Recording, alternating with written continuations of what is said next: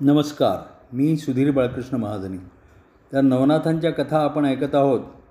आत्तापर्यंत असं आपण पाहिलं की गोरक्षनाथ आता बद्रिका वनामध्ये तप करतो आहे आणि गहिनीनाथ त्याच्या आईवडिलांकडे म्हणजे मधु ब्राह्मण आणि गंगाबाई यांच्याकडे लहानाचा मोठा होतो आहे मच्छिंद्रनाथ श्रीराज्यामध्ये मी मैनाकिनीसह मनी मीननाथासह रममाण झालेले आहेत. आणि जालंधराचा जन्म झाला आहे आणि जान जालंधराला अग्निदेव भेटले आणि मग अग्निदेवांनी त्याच्या सर्व जन्माची कथा त्याला सांगितली आणि त्याला ते म्हणाले की आता तुझी इच्छा काय आहे ते सांग. ती मी पूर्ण करतो. तेव्हा जालंधर म्हणाला की मला कसली इच्छा नाही फक्त मला एकच वाटतं की म्हणून मी मनुष्य जन्माला आलेलो आहे. तर या जन्माचं काहीतरी सार्थक व्हावं. माझी लोकांमध्ये दिगंत कीर्ती पसरावी आणि सर्व भुवनामध्ये माझी सत्ता व्हावी असं मला वाटतं. तेव्हा मग अग्नीला खूप संतोष झाला त्याची ही महत्त्वाकांक्षा ऐकून आणि मग अग्नीनी मनुष्यरूप धारण केलं आणि जालंधराला आपल्या खांद्यावर घेऊन तो दत्तात्रेयांकडे आला. आणि मग दत्तात्रेयांनी अग्नीला पाहिल्यानंतर तेही आनंदित झाले. त्यांनी त्याचं स्वागत केलं आणि त्याला विचारलं की हा तुमच्याबरोबर कोण आहे? तेव्हा मग अग्नी म्हणाला की हा जालंधर नावाने अवतरलेला अंतरिक्ष ऋषी आहे. आणि मदन जहन ज्या वेळेला झालं त्यावेळेला हा सूक्ष्म रूपाने माझ्या ठिकाणी होता. आणि ज्यावेळेला बृहद्राजा बृहद्रवा राजा सोमया करत होता तेव्हा त्या अंतरिक्ष ऋषींच्या जीवांशासह मी हे तेज यज्ञकुंडातून बाहेर टाकलं. तो हा बालक आहे. तर याचं उपनयन संस्कार याच्यावर झाला व्रतबंध संस्कार झाला आणि तो मग राजाकडून पळून अरण्यामध्ये आला. तिथे त्याची माझी गाठ पडली. तर त्याला आता जगामध्ये सर्वत्र चि निरंतर कीर्ती त्याची राहील असं आपण काहीतरी करावं म्हणून मी त्याला आपल्यापाशी आणलं आहे तेव्हा गु दत्तगुरू म्हणाले वा छान.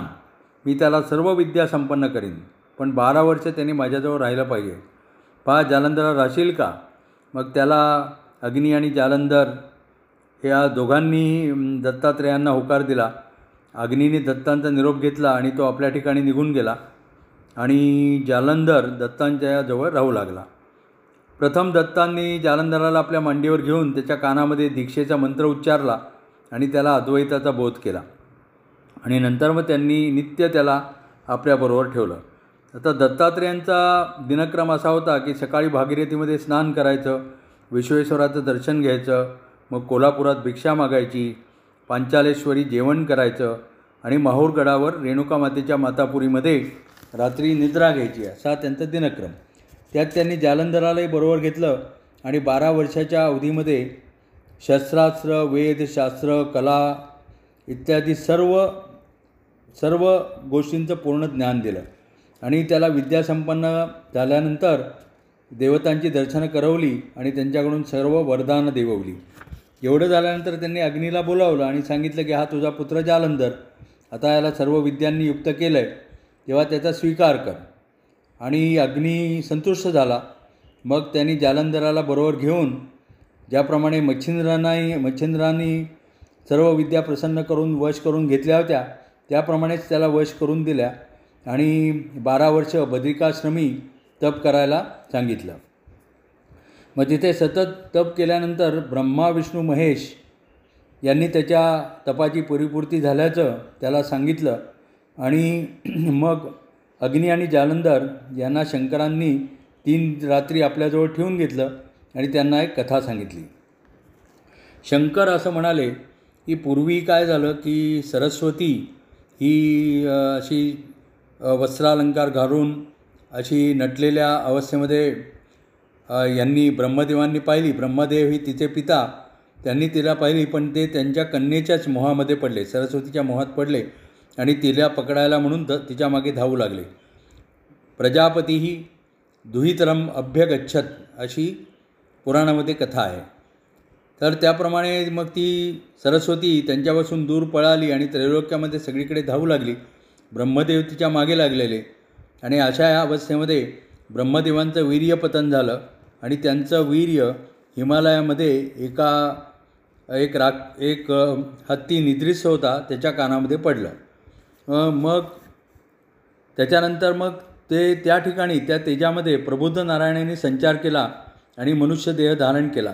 तर तो या तो बालक आता याच्यामध्ये या हत्तीच्या कानामध्ये आहे. तो बारा वर्षाचा झाला असेल बारा सो पंधरा वर्षाचा झाला असेल तर त्याला तू बाहेर काढ आणि आपला शिष्य बनव. कानामध्ये जन्मला हत्तीच्या कानामध्ये जन्मला म्हणून त्याचं नाव कानिफनाथ असं ठेवू आपण.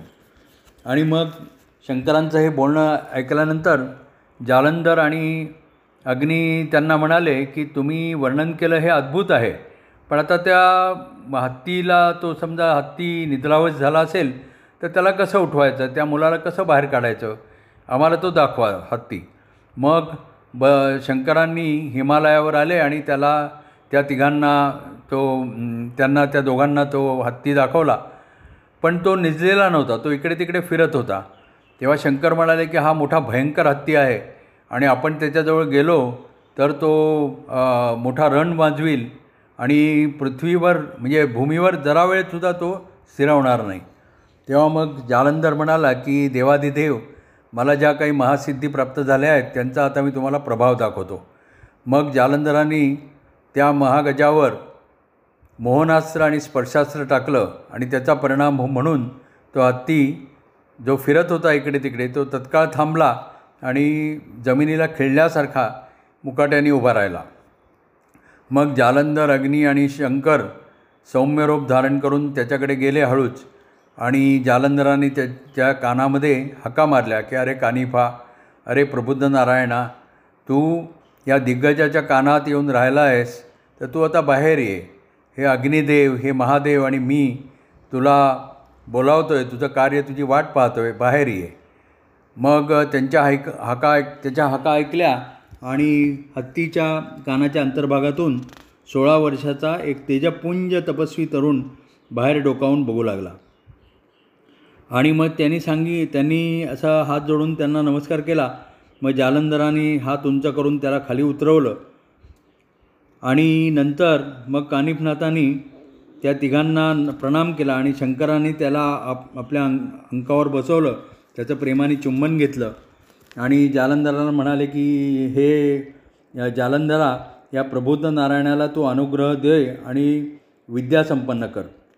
मग अग्नीने त्यांना शंकराच्या म्हणण्याला अनुमोदन दिलं. आणि नंतर मग जालंधरांनी शंकरांची आज्ञा शिरसावंद मान मानली आणि त्याला आणि प्रथम काया वाचा मन एकत्र करून आपल्या गुरूंचं स्मरण करून वंदन केलं आणि कानिफनाथाच्या कानामध्ये गुरुमंत्राचा उच्चार केला. त्याबरोबर कानि कानिफनाथाच्या मनातलं अज्ञानपटल दूर झालं आणि अद्वय ब्रह्माचा त्याच्या ठिकाणी साक्षात्कार झाला आणि त्याच्या ठिकाणी अष्टसात्विक भाव प्रयोग उत्पन्न झाले.